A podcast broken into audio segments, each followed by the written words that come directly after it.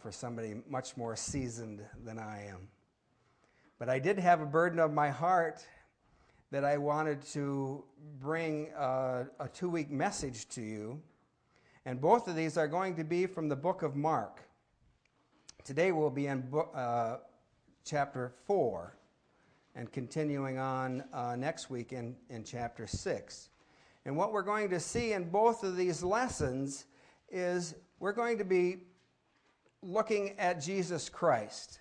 Now, that might sound like, well, we always do that, but I want to say that we're, we're going to be looking at him in, in, in maybe ways that we haven't truly focused on yet.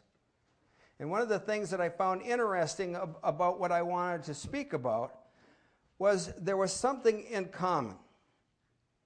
Even though next week we're going to dare to compare our lives to Jesus' life. But something in these two uh, messages we have in common uh, to the point where, if you know anything about real estate, they say this is the most important part of real estate. If you know anything about business, this is the thing that makes a business go or not go. And they say, to give their term, three words location, location, location. These two messages are about a location. They could not have happened if they were not in the location that they were at. As we think about that as the background for some of what we're going to be talking about, I would like us now to ask God's blessing on this time of reading and studying His Word. Lord God, now I ask that you be with us this morning, Lord, that the clarity of your message and your word come through clearly, Lord, that I and we decrease so that you may increase, that we be attentive to what you would tell us in your word, Lord, and the truth that is there. We thank you for allowing us to be together in this place, Lord. We ask that you continue to watch over our brothers and sisters in Christ from this church that are apart from us, Lord. Keep them safe. And on this day that we glorify and honor you, that we truly are united, whether we be apart or in the same building, that to you only will that praise be given. And in Christ's name I pray. Amen. We're going to be looking at this week chapter 4 in Mark, versing, beginning at verses 35 through the end of the chapter, and I'm going to read it, and you can follow along if you would like. On that day, when evening had come, he said to them, Let us go across to the other side. And leaving the crowd, they took him with them in the boat, just as he was. And the other boats were with him. And a great windstorm arose, and the waves were breaking into the boat so that the boat was already filling. But he was in the stern, asleep on the cushion. And they woke him and said to him, Teacher, do you, not, do you not care that we are perishing? And he awoke and rebuked the wind and the sea, Peace, be still. And the wind ceased, and there was a great calm. And he said to them, Why are you so afraid? Have you still no faith? And they were filled with great fear and said to one another, Who then is this, that even the wind and the sea obey him? Now, I said that this was about location. And what do we know about the location uh, in this story so far? Well, two things. There's a boat involved, and it's on the sea, on the water. And before we get into the message of that, I want to talk about those two elements first of all. If we look back at the beginning of uh, this chapter, in chapter 1, it says that Jesus had been preaching all day and he was sitting in the boat talking to those people in the crowd. So this boat was actually being used also as a podium. That is where he had been, that's where he continued. And I think that one of the things that we have to understand about that in his word, it says, uh, just as he was. Nothing had changed. He was in that boat just as he was all day. The other thing that we know about the boat is that when it set sail, it had 12 apostles in it, 12 disciples, and himself. So the size of the boat had to be such that it would hold at least 13 people. And the other thing that we see is where it's located. This is on the Sea of Galilee. So it probably, in all reality, was a fishing boat. I don't think pleasure boats were real big at that time. It probably was something that was used for utility of fishing. And past that, it really doesn't say anything. Well, in, in studying for this lesson in the commentaries, um, some of the commentaries made a point to tell us what they presumed about the boat. And I think that would be helpful that, we look at some of the things that could have been about the boat. In 1986, along the Sea of Galilee on the shore, found in the mud, was a boat that was to be about the size of what they think a boat for fishing would have been at that time. It was 26, feet, 26 and a half feet long, seven and a half feet wide, and four and a half feet wide. Now, that's a pretty good sized boat, actually. Now, I worked with a lot of gentlemen that owned boats, and they would talk about their boats, especially when they got a new boat. And the one thing that I heard them always saying was, I just got a nice 24 footer. or, yep, I got rid of the 18 footer and went up to a 30 footer. Well, we didn't call them boats anymore. We called them footers because evidently this was important to them as to how big this boat was, and they referred to it. So, in this context, this boat was pretty probably pretty good sized. It probably was like this one that was found, was powered by four people that rowed it with oars, probably not a, a sail on it. It had a little bit of a fore and aft um, deck on it. It held probably 15 people at the most. And one of the things that I found interesting in, what they talked about was that they used carbon dating 14, whatever that might be. If uh, Brother Steve was here today, he could probably tell us exactly what that is. But it said that that boat was probably from a time period of somewhere between 120 BC to 40 AD. So this was probably what we were looking at for a boat. Two other things that we can probably see that would lend uh, credence to the size and shape of this boat, where there were two mosaics found in this area.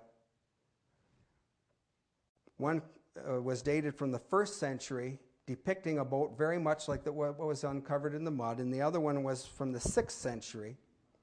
Both boats used for fishing on the Sea of Galilee. The next thing we said about location was the Sea of Galilee itself.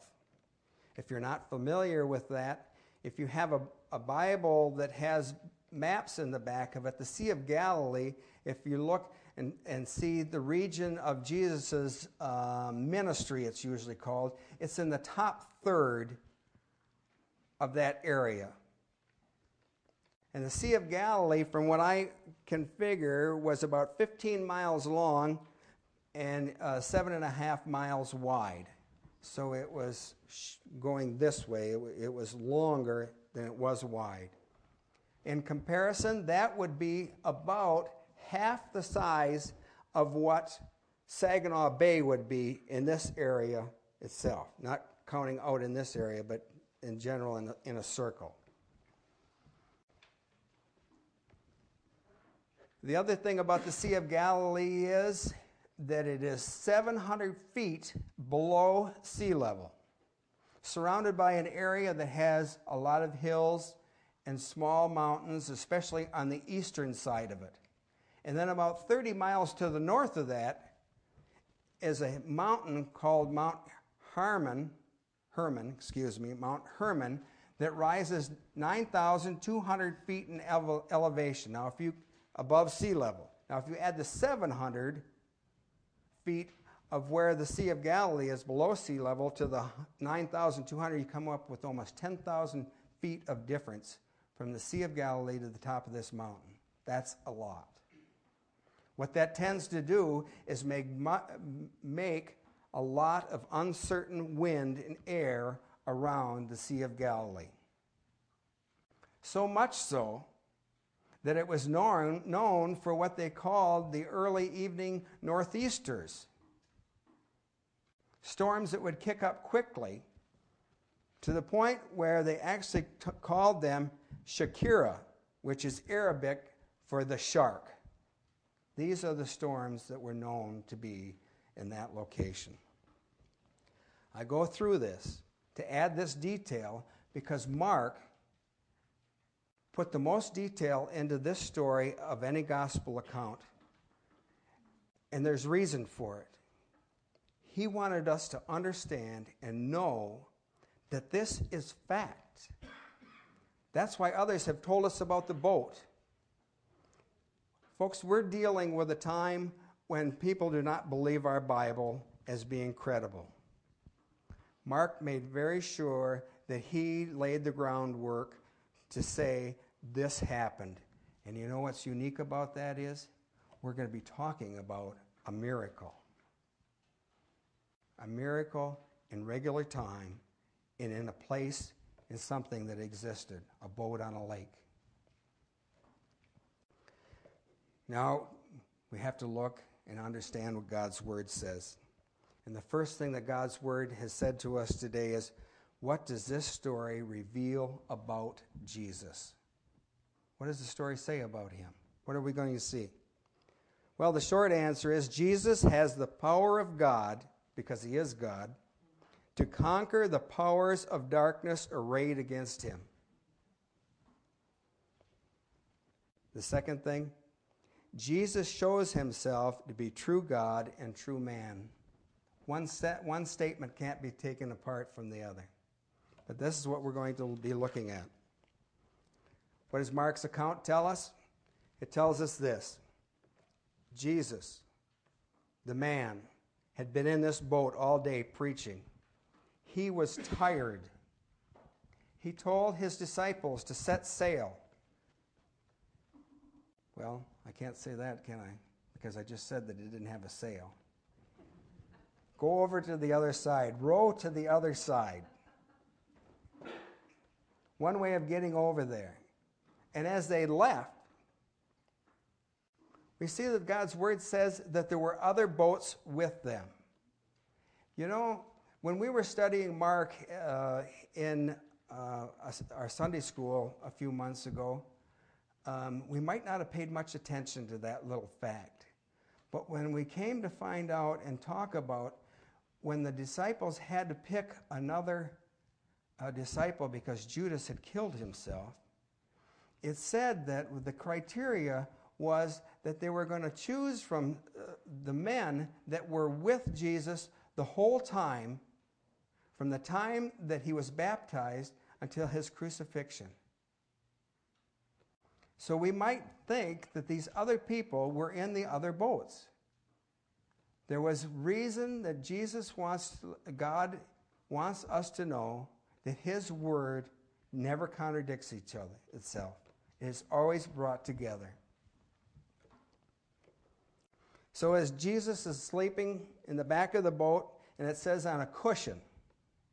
Now I, I, say the back of the boat, and the stern is the back of the boat, right?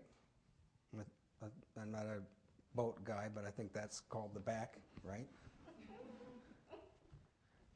It says that he's on a cushion. Well, most commentators think that this cushion was nothing more than a bunch of sandbags that were probably there for ballast for the boat itself. So Jesus sleeping there was probably not in a comfortable position, but he, he truly was asleep. And the storm rages, rages to the point that men in that boy, boat feared for their lives men in that boat that had been called out, some of them from the, from the profession of what? Being fishermen on that very body of water. That tells me that storm must have been something. It got their attention, and it got their attention bad to the point where they said to him, Teacher, do you not care that we are perishing? At that very moment, when they went to him, completely asleep, he wasn't pretending to be asleep. He was the man asleep from a day of doing what he does, which is teaching other people. At that very moment, when he awoke, I don't know if he stood up, I don't know if he was just sitting there, but at that moment, he was what Paul tells us he is, and that is in Colossians 1:15. Paul wrote, "He is the image of the invisible God, the firstborn of all creation." That sleeping man is now the God of all of creation. And I'm going to be looking at first uh, at Colossians verses 1 chapter 1 15 and a couple other passages from there if you want to turn there. If not, I'm going to be reading them. We have to understand who this is now that Paul is talking about as the firstborn of creation. Paul tells us that he is the creator. Jesus is the creator. In verse 16, he says, For by him all things were created in heaven and on earth, visible and invisible, whether thrones or dominions or rulers or authorities. He created it all. This is who Jesus was at that very moment. And what we have seen in our study in small groups of creation is when um, Mr. Ham is talking about through his time of being questioned, uh, questioned about creation, somebody will say, Well, where did the, all the galaxies come from? And his way of always answering things is God. Well, what about all those mountains and all those things that we have to take into consideration? How did they have God? And he'll go on and just say, the answer is, if you're talking about creation, the answer is always the same it's God. He is also, Paul tells us, the sustainer. See what he says in verse 17. And he is before all things, and in him all things hold together. God, at this very moment, like in that story, has kept everything in its perfect time. We say that He is sovereign. God just didn't create the heavens and the earth and have them spinning around and never again check on them or have to do anything with them. He is in control every minute of every day. When God, the man Jesus Christ, was asleep in that boat, the world was not on autopilot. He was still in charge, He was sustaining it. And we also see through Paul's words that He is the goal. To understand the goal better, He is also the purpose, He is also the objective. See what he says in verse second half of verse 16. All things were created through him and for him. We so easily look around us and are amazed by what we see in creation. Late in the evening, when Denise and I go for a walk, the last hour of the day, we see the sun coming down. And Hampton Township is not one of those breathtaking areas of the world. But when that sun is going down and it shines through the clouds, and it, you see the majesty of Him. It's all about Him. The creation and everything that there is speak of Him. Even on the day that He was born, angels sang praises and worshiped Him. Everything is pointing to Him. So now we see that the glory and honor is to Him and to Him only. How does Jesus, the Creator and Sustainer, hear the, the disciples' questions and respond? Well, how does He do it? He stands, I'm not going to say that. I don't know if he, he stood up. He says three words, very, very simple Peace, be still. And then the next thing that happens is a great calm. I, I can't imagine that. I can't imagine from going from such a raging storm to such a great calm. If you have ever seen or know anything about water, anytime that water is put in motion, if you drop a pebble in the middle of it, it goes out. And it keeps going out until it finally dissipates. For something to happen that quick that it changed, that must have really got their attention. I remember one morning when my brother and I and my father were going fishing, and my brother lived at the mouth of the Kawkawlin River at that time. It was early in the morning, and I had never seen a morning when Saginaw Bay was that calm. It was eerie calm. There was nothing moving. And across the river from my brother lived a gentleman by the name of Les Staudacher. And if that name means anything to you, he was the builder of hydroplanes, and he built the boat Miss, Miss Budweiser, which was the fastest boat in the world at that time. That morning, he took that boat and put it in the water, and he was taking, I, I shouldn't say that boat meaning Miss Budweiser, the one that he was building at that time. And he took it out into this calm, calm water, and this boat with this V12 airplane engine in it went out into the bay. And one thing I also learned about the calm of the water is how, even a mile away, that motor, that engine sounded like it was right next to us. How that calmness took and propelled that stillness of that time, and because of all that noise, it was much worse. But I believe in the, what we see in this text is that that calm that was there and the quietness, they could probably hear each other like they were talking to each other one on one. And everybody, maybe in those other boats, could know that something had happened. And the disciples were saying, What kind of man is this? Who is this?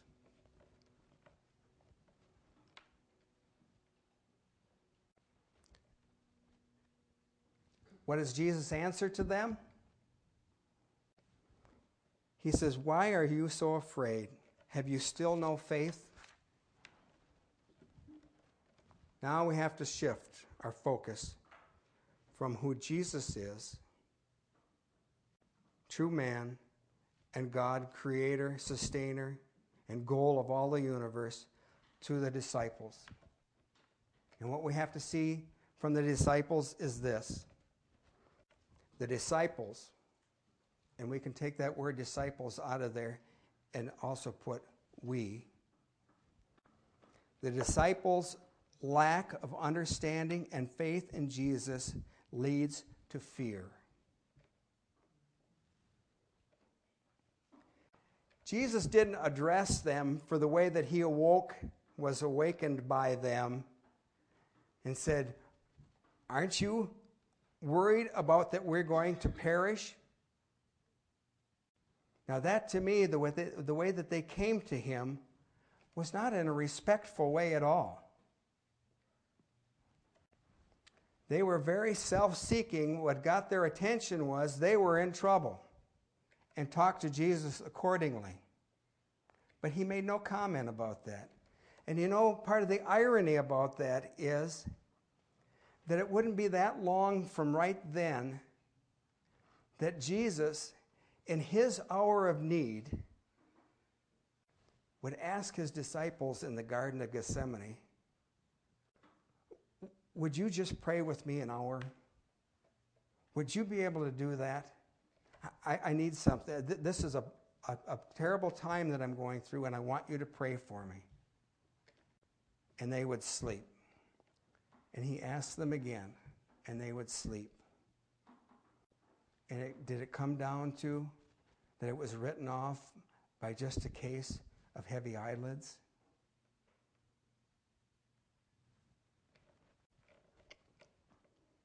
But what did they say to him? What did they say to him in reply? Or, I'm sorry, what did he say to them? Why are you so afraid? Have you still no faith? Was that the fact of the matter? Absolutely.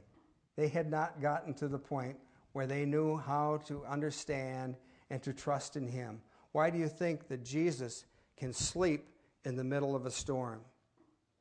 He knows who is in charge and in control of all that there is. Yes, he was a man, but yes, he is also the God of the universe. You know, it, right before this passage came about, we see so many times that the disciples had witnessed Jesus healing people and taking lepers and cleansing them taking unclean spirits, and in the same words that he used toward this uh, storm, rebuking them and calling them out.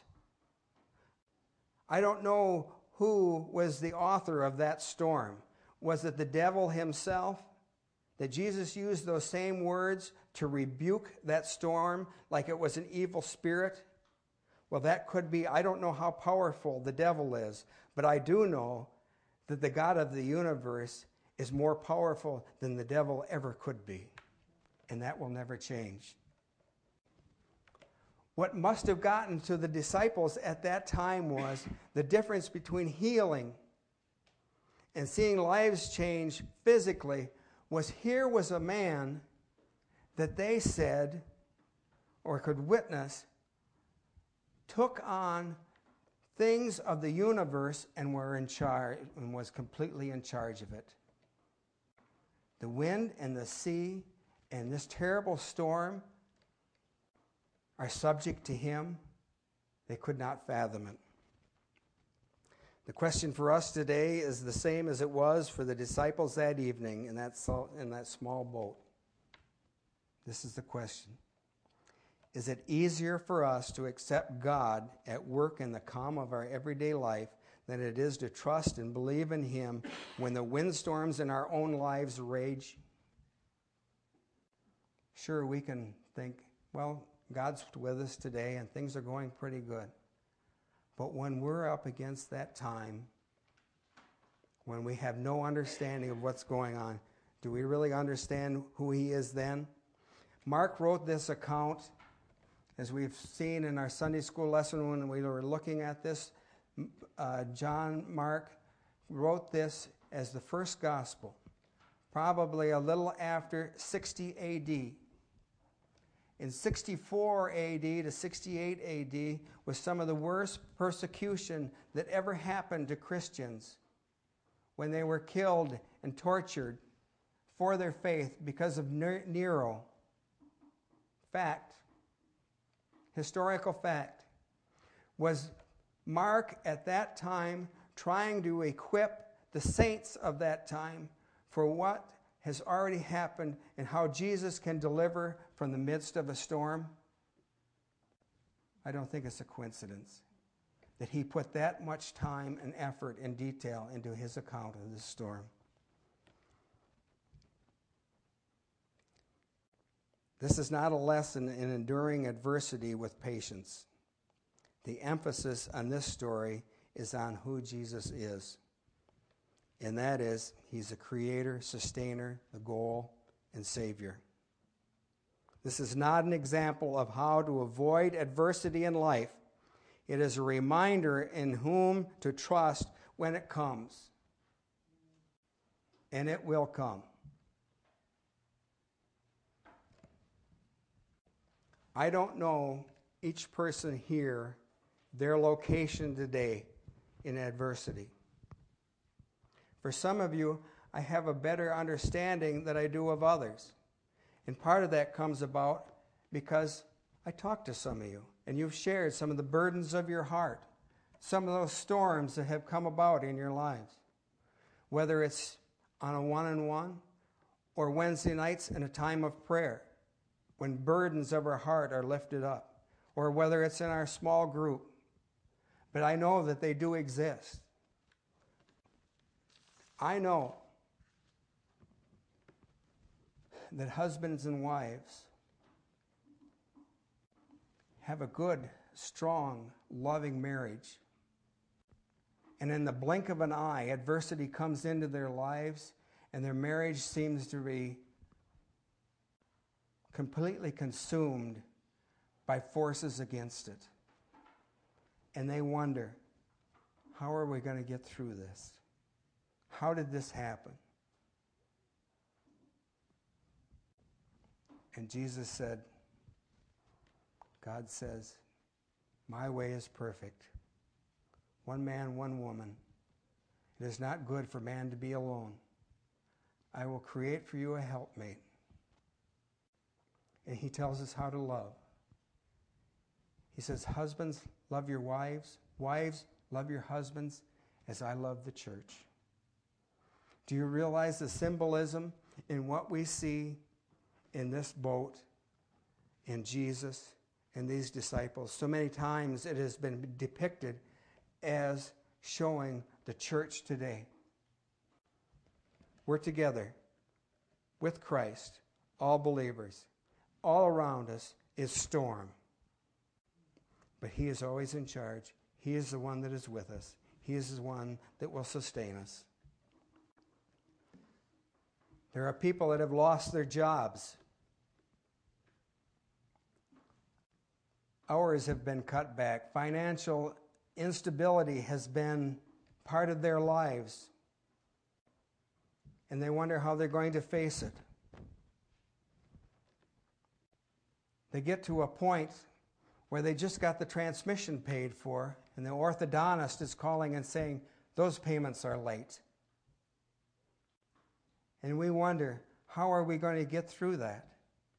And Jesus tells us, don't lay up for yourself those things that moth and rust and will corrode because they mean nothing. You trust in me. I'm the one that'll get you through it. We like look at people that when we get to a point in our lives, we reverse roles with our parents and we say, How are we going to get them through this time? I have my own family and all these responsibilities. Now I have these parents, a parent that I have to take care of and love and get them through this time. And that parent might say to you, Why me? And God's word says to us, Honor your father and your mother. He'll take care of the rest. Just honor him. I don't know how it sometimes, but it will happen. You know, this same God that we're talking about is the God that at one point in history opened up a vast body of water and allowed his people to walk through it on dry land to their safety because it was his will. And he took that same water, closed it behind him, them on their enemies, and consumed those that would re slave them and take them captive again. That's the God that is watching out over us. We see a loved one that, in the midst of cancer, has maybe one more opportunity for life and has to have a medical procedure. And at that time, when they're going through that cancer, they say, You know, if this comes out to the point where I'm healed, I win. But if not, and I die, I win. Their strength comes from the Lord Himself. Those are the times that we're saying that we're going to surrender all that we have, all that we are, without knowing what the future completely brings, to the Lord and say, God, you're in charge. When we get to that point and we understand that we are not in control, that God is, whether we know the future or not, then maybe we will get to the point where Paul was and wrote. Romans 8 38 and 39. For I am sure that neither death, nor life, nor angels, nor rulers, nor things present, nor things to come, nor powers, nor height, nor depth, nor anything else in all of creation will be able to separate us from the love of God in Christ our Lord. Let's pray.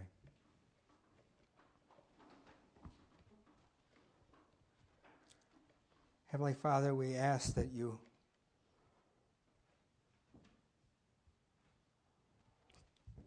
truly allow our hearts to be shaped and molded and surrendered to you, Lord, that in adversity, in times of anxiety, when we do not know what the next day will bring, Lord, we know that you are still in charge, that you are watching over us, that you love us. And if you are concerned about a sparrow, Lord, how much more your crown of creation, we as men and women. Lord, I pray that we continue to seek you first in all that we do. We thank you for allowing us to be your servants. And in Christ's name I pray. Amen. We continue with